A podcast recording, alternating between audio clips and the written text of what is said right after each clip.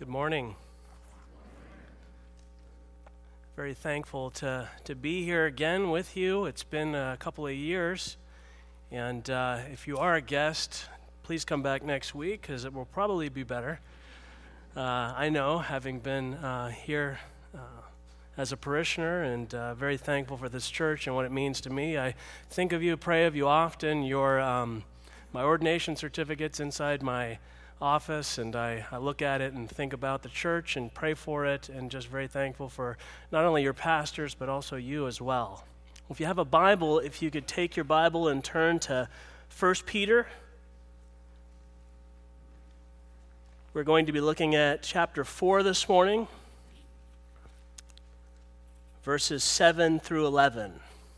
It's 1 Peter chapter 4, verses 7 through 11. That's right towards the end of the Bible, so if you just uh, Turn past Hebrews and James right before you get to 1st and 2nd and 3rd John. It's right there.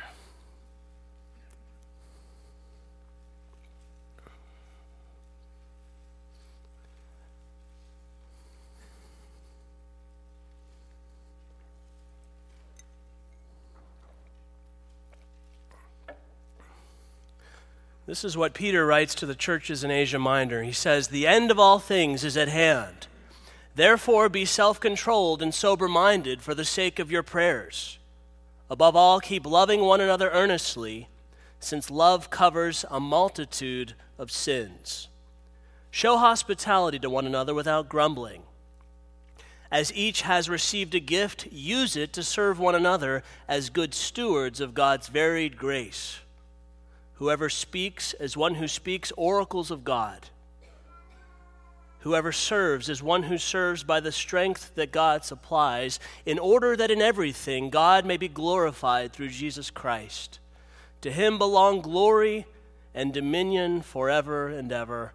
Amen. Let's pray. Lord, truly dominion and power and everything belongs to you. Lord, I pray through your word today that you would make us good stewards of the grace that you've given to us in Christ Jesus. Lord, I thank you for each person here, Lord, and I realize that each of us has many thoughts and cares on our hearts that, uh, Lord, that we need answers. Lord, help us to rest in you in all things. Lord, may we be captivated by your grace and what you're doing and take comfort in the fact, Lord, that you are a God who is in control of all things.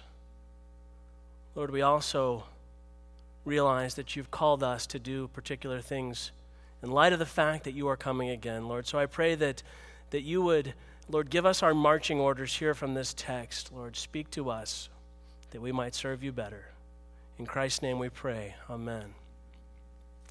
Now, have you ever speculated about the end of the world? You ever asked yourself the question, what would I do if this were my last week here on earth? What would you do if you knew that, that next Saturday the world was going to end for you? Would, would you do anything different than you're already doing? Would, would you still go to work if you're, if you're doing that? Would you, would, you, would you still live life as usual? I guess not. Many talk about the vacations that they'd go and take and how they they wanted to visit this place. They'd never been there, and so they're, they're just going to go ahead and do that. Or, or maybe they'd, you'd go and, and uh, try that thing that you were always too afraid to try and, and go and do that. Or maybe you'd gather with your family or just throw caution to the wind or do something that you would not have otherwise done. Maybe you would totally deplete whatever savings you had and go on some kind of a wild spending spree. What would you do? You got one right there. Well, in his second letter to the Thessalonians, Paul addresses the church on this very uh, issue. Many had thought that Christ had come or that he was about to come, and so they quit their jobs. They were just waiting for him. And Paul tells them that's not what you're supposed to do, that's not how you're to live. Tells them to get back to work.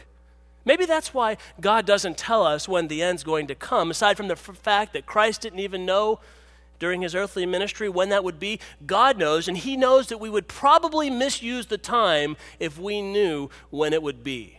We'd fulfill some kind of hedonistic, pleasure laden uh, craving, filling ourselves with all manner of junk food and junk activity. Well, in today's text, Peter tells us how we are to live in light of the end. And there's nothing hedonistic, there's nothing unusual about it. He calls you to do what you were always supposed to be doing. Do you think we're living in the last days? And if you do, do you think you should do something different than you perhaps are already doing? Well, pay attention to what Peter has to say, for he's going to answer that in no uncertain terms. Throughout Peter's letter, he calls believers elect exiles who've been born again through hope, through faith in the resurrection of Jesus Christ. He addresses the trials and the sufferings that, that they had gone through, and he gives us instructions as to how we are to go through them. Vertically in our relationship with God, in setting our hope upon Him, in holiness as He is, and in fear of Him. He also gives us instructions horizontally as how we are to live with one another, loving one another, being unified with fellow believers, and being subject to various human institutions, with the goal of defending and sharing the faith with those who do not have the hope of Christ that you do. In short, and to summarize what Peter has told us in this letter up until this point, he's calling each of us to persevere in light of suffering in light of the fact that you have Christ and that others need him too? Well, to give you an outline of sorts, and I'm not going to take credit for this outline, even though I kind of came up with my own outline, I went and found John MacArthur had a better one, and so I'm just going to give, give you just what, exactly what he said as an outline. I had different words. He had a nice little across, uh, not acrostic, uh, you know what I'm talking about when they all line up, acronym. What is it? Okay, uh, yes. Alliteration, that's right. I know that word, it just it, uh, escaped me.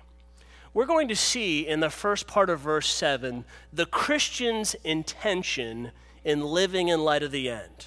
We're going to see through, through uh, the second part of verse 7 on through the first part of verse 11 the Christian's instruction in living in light of the end. And finally, we'll see in the latter parts of verse 11 the Christian's intention in living in light of the end. So let's look at verses 7 together and see the Christian's incentive. Now, in verse 6, Peter had made reference to the final judgment. And so in verse 7, he continues that idea by talking about the end of history. And this is what he says He says, The end of all things is at hand.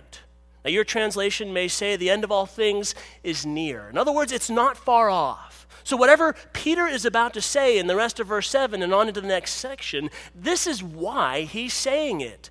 He, he's going to give us as believers some instructions as to how we're to live. And all that he is saying is in light of the fact that we are at the end of the story. Now, Christians today, we love to talk about the fact that we think we're living in the last days. And, and what I think they mean by that, what I think we mean by that is uh, it's getting worse. The end must be drawing close. My friend, the end was at hand 2,000 years ago. We need to get our head out of the sand of our own context and see things not only globally, not only look at the rest of the world, right, but, but also historically. Jesus' death and his resurrection has ushered in the end of time. That's what Peter had said in chapter 1, verse 20, that Christ was made manifest in the last times. All we await for is for him to come again. John says in 1 John 2:18, "Children, it is the last hour, and as you have heard that antichrist is coming, so now many antichrists have come. Therefore we know that it is the last hour."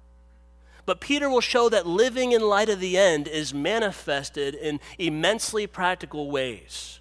It's near, it's at hand, and this is what you're to do about it. Our incentive for living the Christian life in this world is rooted in the fact that Christ is coming again. And so the end being near inspires action. Now, some of you may have heard or even experienced a time in your life when someone was speaking about living in the last days. And they're convinced that Christ is going to come back at any moment. And you know what? There's no reason that they shouldn't believe that. Christ can come back at any time, but there's nothing to say that he has to. This is what uh, Pastor Randy Alcorn recently observed in reading a book by Pastor G. Campbell Morgan, written some 50 years ago. And this is what G. Campbell Morgan said. He said, I have no sympathy with people who tell us today that these are the darkest days the world has ever seen. Yes, the days we are living are appalling, but they do not compare with conditions in the world when Jesus came into it. And then he talks about the letters that we see written in the New Testament, 1 Peter being among them, and he makes this observation. He says that, that not one of these letters shows a believer downcast or pessimistic or depressed because of the state of affairs in which they live in. He says, Judge not by the circumstances of the passing hour, but by the infinite things of our gospel and our God. And that is exactly what these people did. Truth is, the, the end has been near for a great long while. It's nothing new. Now, now, this is just me speaking, and you can take it for what it's worth. I think a good cure for our self absorbed doomsaying, where we think that we're living in the darkest hour, is to go on a mission trip to a third world country. You don't typically see believers there in that context, downcast and doom laden. At least I didn't. They're, they're thankful. They're, they're hopeful. They remember their life outside of Christ, and they know, and I'm quoting another pastor, John Piper here, they know the truth that we were as close to hell as the chair that you are sitting on. But you don't have to go halfway around the world to appreciate that. You can pull your head out of the sand of your own geographical and historical context and see that we've been at the end for some, some great time. And yours, Christian, is not a call to be sad about it. Rather, we see the Christian's instruction in living in light of the end as verse 7 continues on through the first part of verse 11. And what follows here are four ways that you and I can practically live our life in light of the end. Number one, in the rest of verse 7, we are to think rightly in order to pray. Number two, love. And we see that this kind of love covers sin in verse 8. Number three, show hospitality in verse 9. And number four, serve one another with the gifts that God has given you in verses 10 and 11. And so, as we're looking at these things, as we're looking at right thinking and we're thinking and looking at love and hospitality and using your gifts to serve others, I want you to ask yourself this question How many of these things do I really do well? I don't, I don't, most of us, I think, are barely even scratching the surface when it comes to what we're called to here. We're not living in light of the end. We're living like we've got all the time in the world. We're living like Jesus hasn't been resurrected and isn't coming back, and that we really have very little to do day in and day out. Is that how you live? It, it shouldn't be. Well, let's look at these four individually. First, we see that we are to think rightly in order to pray in verse 7. It says, The end of all things is at hand. Therefore, or for that reason, be self controlled and sober minded. Peter had called us to be sober minded back in 1 Peter 1.13. Now, being self controlled and sober minded, these t- two things are, are virtually the same thing. See, some believers saw that, that they were at the, the end of all things and they were perhaps losing their head. They were acting irrationally. And Peter's saying, don't do that. Be self controlled, be sober minded. Proverbs 25 28 compares a man without self control to a city with broken down walls.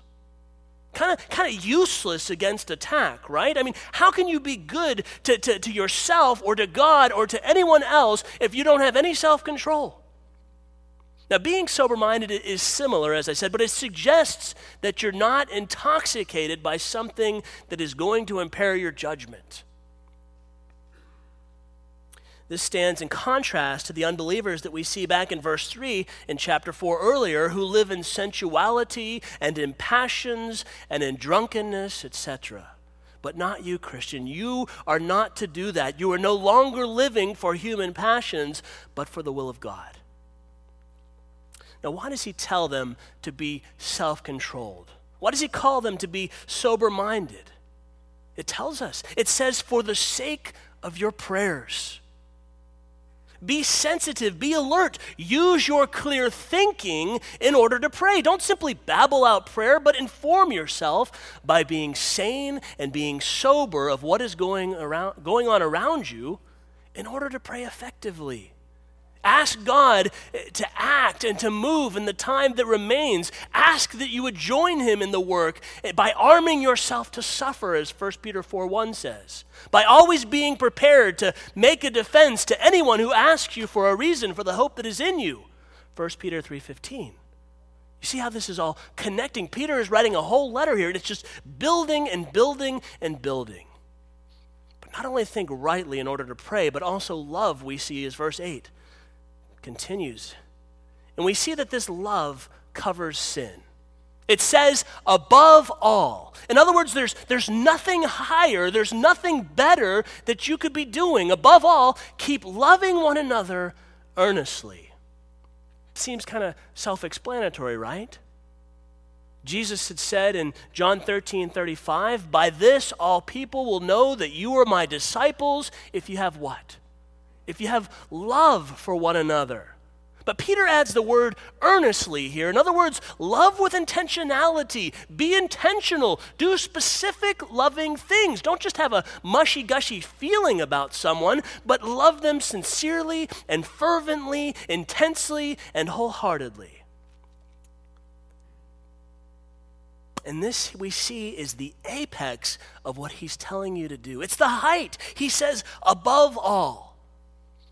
1 Corinthians 13 13 says, Now these three remain faith, hope, and love. But the greatest of these is what? It's love.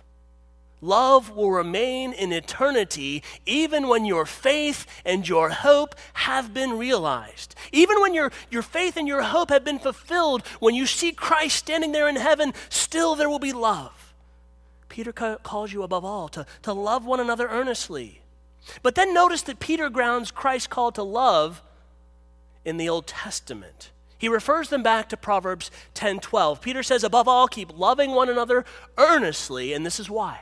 Since love covers a multitude of sins." Proverbs 10:12 says, "Hatred stirs up strife, but love covers all offenses." And this love here that, that covers, it's not talking about hiding sin. No, it's not what he's talking about. He, he, it's, it's, it's talking about a refusal to be petty. It's overlooking the fact that, that I have weaknesses, or that person, or that person, or that person has idiosyncrasies that just kind of drive you nuts. You see, nitpickiness destroys churches. Nitpickiness destroys families. Nitpickiness destroys relationships. And I need to hear that just about as much as you do. I get nitpicky. Our guiding principle, though, should be love. Jesus said in Luke 7 47, He is he who is forgiven little loves little. And if you're a Christian, you and I have been forgiven so much. And so, therefore, we have so much love to show. Now, there is a time when sin can be so gross and we need to confront it. And we see in Matthew 18 how we're to do that. Christ gives us steps to take in which we discipline those in the church. But day in, day out, most of what we see, most of the sins, most of the problems that we have with one another, they can be overlooked. Dr. R.C. Sproul says covering love is how families survive. We all have our failings. We all have our, our weaknesses. This is not to make light of sin, but it is to emphasize the fact and how we are to deal with it. it. It should be done in love. But a lot of the, the stuff that we deal with, it could just be overlooked. We need to realize, and I want you to hear me when I say this, we need to realize that another sin, someone else's sin, is primarily an offense against God and not you. Did you get that? It's primarily an offense against God, not you. If you're captivated by God's glory and making much of Him, a lot of the grievances that you and I might have with one another, they just simply melt away. If we're God's spiritual house, as we're told in chapter 2, verse 5, then love is the cement that, that will bind us. If you, are, you and I are bricks in God's building, then love will keep us together. It covers a multitude of sins, it says. But how are we to display this kind of love in practical ways? Well, we see that in verses 9 through 11 as it continues. We see in verse 9 that we are to show hospitality. It says, Show hospitality to one another without grumbling. Now, when you think of the word hospitality, what, what comes to mind for you? Do, do you think of uh, fine china and tablecloths and kind of a cozy atmosphere and, and everybody's having a great time, well dressed and nice hats and, and uh, what is that, the seersucker shirts thing? Is that what you think of when you think of hospitality? What does he mean here? Show hospitality. What is it? Well, I can assure you what it isn't. It isn't any of those things. It's not a show. It's not to be confused with entertaining. It's not about impressing people with, with, with delectable foods and wonderful atmospheres. Primarily, hospitality is not about you, it's about the other people. Peter, we see, grounds hospitality here in love. It's a practical way to show love for one another. And oh, by the way, we see that it's a command, meaning it's not optional. So, so if you get anything out of what I've said so far, I hope you see that we as Christians are to be in a relationship with others, loving others in many practical ways, and hospitality is one of them. Now, I would agree with others' assessments when they say that hospitality is one of the most neglected commands in Scripture. We, we just simply don't do it. How many people in this church have you had to your home?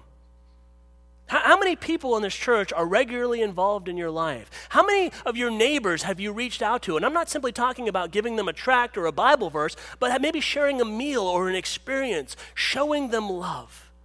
Show hospitality. It's a command. And you may be thinking, well, I don't really want to do that. Eh, requires more of me than maybe I'm perhaps willing or even able to give at this point. Maybe that's why Peter made it a command and then, and then adds here to show it without grumbling. It says, it says that.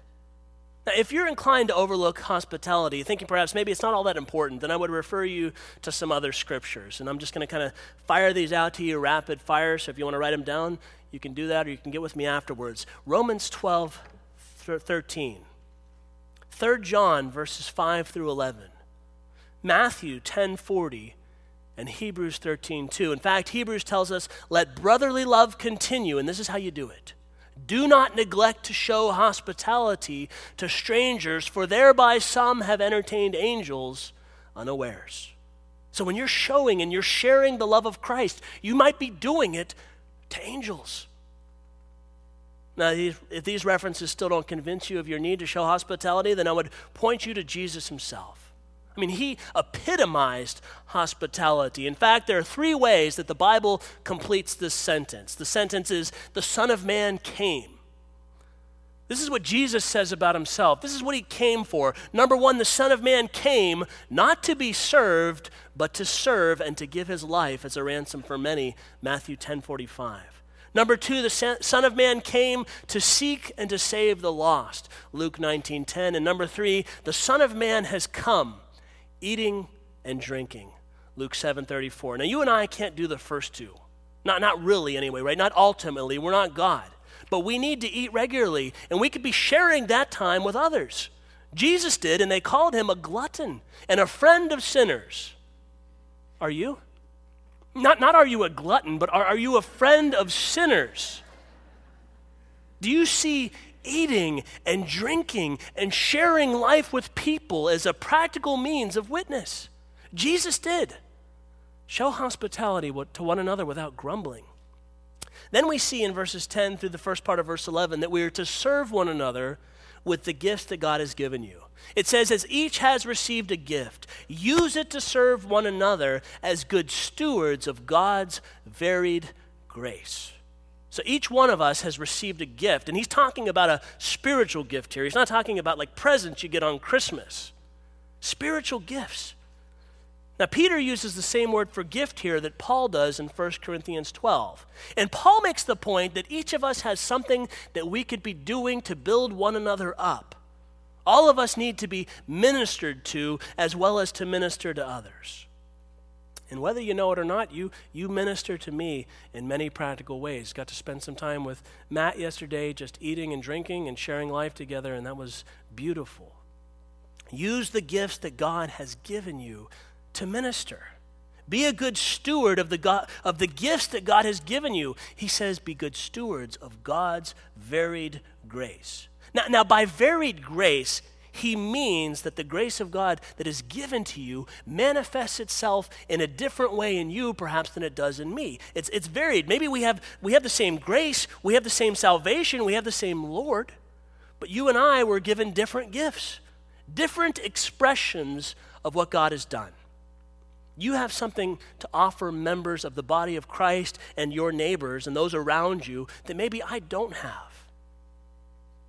And then he'll give us two ways that we can serve one another here. It says, Whoever speaks as one who speaks oracles of God, whoever serves as one who serves by the strength that God supplies. So, so Peter does not give us a long list, different ways we can provide for one another, but he, he puts them into two major categories.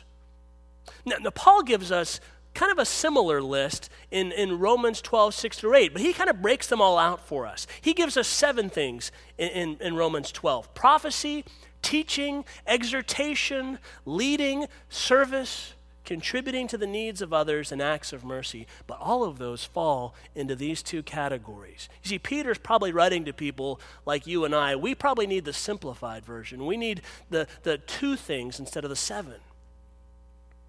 And, what, and, and when Peter says speaking here, don't think that he only means preaching and teaching. That's included, but that's not all he's talking about. You don't have to have a pulpit or you don't have to have a class in order to have a word from the Lord. You might be called to encourage someone. You might be called to, to, to witness to someone. You might be called to sing to someone or correct someone. Speak. That's the point. Share with your mouth the oracles of God. In other words, you, you speak God's word in service to others. The grace of God in your life has been given a mouth to use for his service. But, but not only a mouth, but we also see that, that we're given hands. For you see that you've also been called to serve. In other words, you meet the needs of others. And you might be saying, well, I don't have a lot of money. I, I don't really, I can't really help people out financially. Well, then you, you can give them of your time. You maybe can do some physical act of expressing your love for someone. Or maybe you're saying, well, I'm, oh, I'm older, don't really have the ability to do physical acts of kindness. Well, then you can give of your money. Or if you don't have those, you can use the gifts that God has given you in order to speak truth to someone else. You can, you can encourage, you can pray, you can be a witness. Anyone can do that. That is, anyone who has the Holy Spirit. Everyone has a gift. There is no excuse that we can make that, that would justify total inaction on our part. Maybe you can't do what you used to do, but there's always something that you can do. Everyone can pray, everyone can encourage, everyone can be a witness. Peter's point is faith has an outlet. Your mouth, your hands. Share the love that you've been shown by God by being a good steward of the gifts that God has given you. Love one another earnestly, covering a multitude of sins. Do so practically by showing hospitality and serving one another in your giftedness. I want to share with you three times in my life where my life was totally changed when someone demonstrated love in their actions. Number one, in finding a wife, Adina. I don't know why I had to add your name there as if I had another. uh, in finding a wife. In spirit, number two, in spiritually growing in the church. And three, in finding a church to pastor. Number one, in finding a wife. Did you, did you know what, what happened? Do you know how Dinah won my heart? She cooked me a meal. She, she just did something practical that I needed that expressed love to me showed me that she cared. Number two, when I, when I started to grow spiritually in the church, you know how that happened? Someone came up to me after church on the first week we were there visiting, and they invited Adina and I out to, uh, to dinner with them. There was a visible demonstration of believers putting their money where their mouth was. That set me on the road to, to growth. Well, you might be saying, well, those are both about food. I'm not really as fixated on food as you are. And you're probably right. But, but the principle remains the same love must be demonstrated somehow. We see that with Christ, don't we? Well, what better way than, than, than for you to, to demonstrate this love in the practical, everyday facets of life? Thirdly, when I found a church to pastor. Do you want to know what it was that convinced me that I felt called to the church that I'm at? It was their love and their hospitality, their faith in practice. One of, the, one of the most loving things that they'd done for me and my family is just simply to share their life with me picnics, meals, just spending time together. I really wonder if God would have called me there had I not seen their warmth and generosity. Their faith was demonstrated in both their speaking, but also in their service. That is the Christian life. And you need to be doing this for everyone in this congregation and all those that are around you, not just your pastors, but for all those whom God has placed around you as a means of showing love, creating moments for discipleship and evangelism. If you want to see this church busting at the seams and see many come to Christ, then love people by showing hospitality, using your gifts to serve and speak the truth of God. It's so easy, yet we just don't do it. That must be a part of your life. This is the Christian's instruction in verses 7 to 11. You show me a church where, where this behavior is not exhibited, and I will show you a dead church, a lifeless demon faith that cannot be expressed practically. Then we see finally in verse 11 the Christian's intention in living in light of the end. It says, In order that in everything God may be glorified through Jesus Christ. Th- this is your purpose. This is why you do what you do. Your intention in all things should be the glory of God through Christ, not for yourself, but for God. First question we ask our kids in the catechism we use is this What is the chief end of man? And they say to glorify God and to enjoy Him forever in order that in everything God may be glorified through Christ. Now Paul says in 1 Corinthians 10:31, so whether you eat or whether you drink or whatever you do, you do all to the glory of God. And that's what Peter's saying right here too. And then he gives us a doxology here, a closing song of praise to Jesus. It says, To him belong glory and dominion forever and ever. Amen. Now, the word dominion here is just another word for power. All power belongs to Jesus. Do you realize that all praise and all power belong to God in Christ? And if you do, do you live like you know it? Peter's telling believers who are suffering to glorify God through Christ because everything belongs to Him. All the opposition they're facing, all the opposition that you should be facing is under the control of God. To him belong glory and dominion forever and ever. Every other, any other power in this world cannot lay claim to eternity. Babylon fell, Persia fell, Greece fell, Rome fell, and on and on, and America will fall if Christ should tarry. Only Christ will continue. Only his power is forever and ever. Amen. Hallelujah.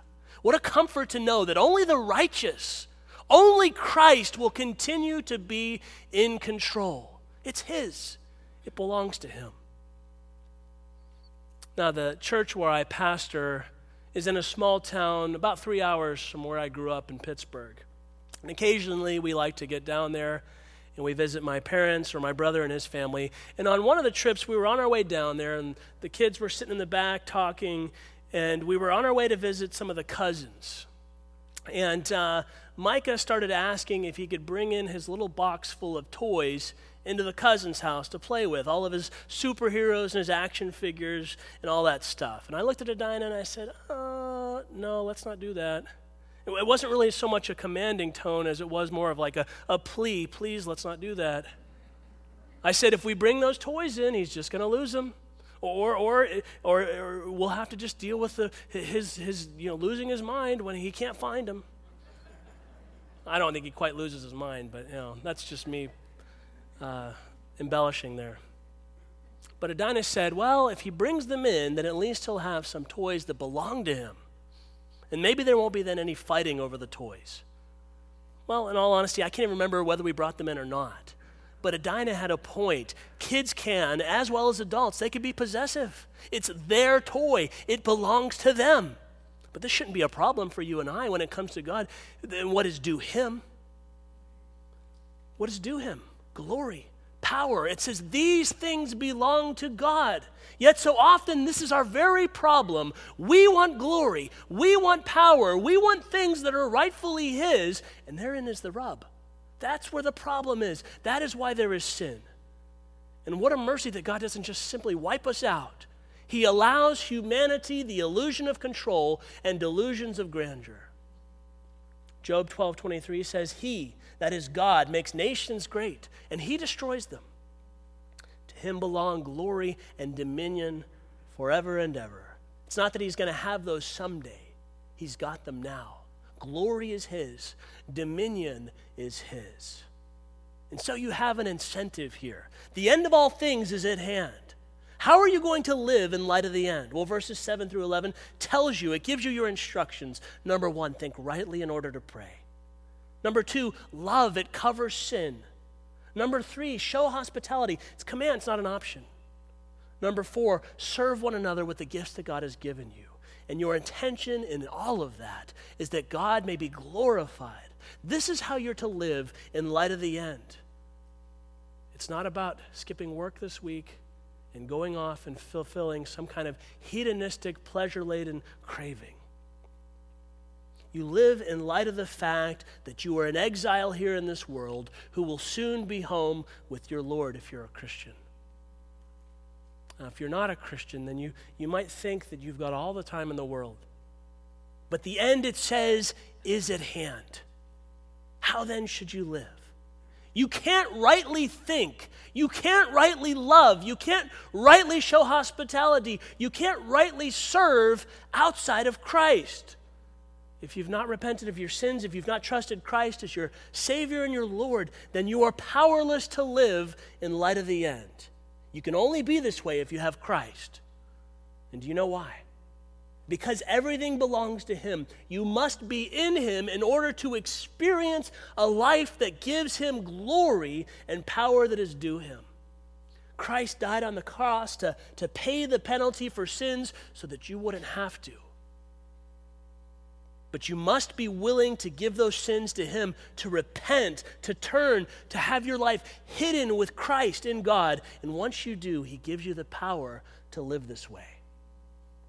We're going to pray together. And if you've not trusted Christ as your Savior and your Lord, then I invite you to seek Him right now.